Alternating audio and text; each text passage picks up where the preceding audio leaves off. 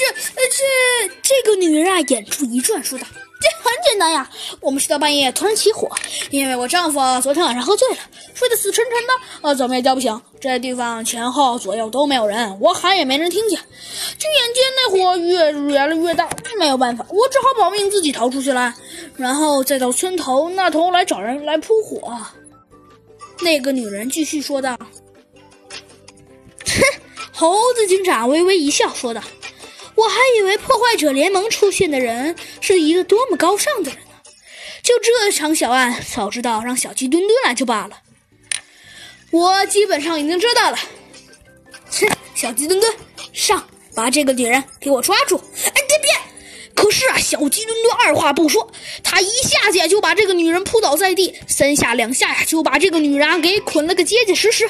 小鸡墩墩呐，这身手虽然没猴子警长这么厉害，但也还算不错了。你怎么能抓我呢，警长？这个女人说道。哼，怎么抓你？嗯，也罢，那我先说一下我的推理。不过这并不是真正的证据。第一点。没记错的话，你跟你丈夫的感情应该是很不错的吧？难不成是你说错了？你说，你说左右都没人，你只好去村头扑火。要是真的是那样的话，那你为什么不把你的丈夫搬走呢？不过这只是一个简单的推理，而真正的，我现在给你说说看吧。你看这里，只见那猴子警长指向了死者。哼。我猜你应知道吧？被烧死的人必然因为呼吸而导致鼻腔和口中有大量的灰烟，而先死亡后烧死的人因为没有呼吸，所以口中必然是干净的。但是，哼，但是我只要检查死者口腔就可以知道，男人是在被烧死之前就已经死亡了。所以，这和你的口中应该有些不符吧？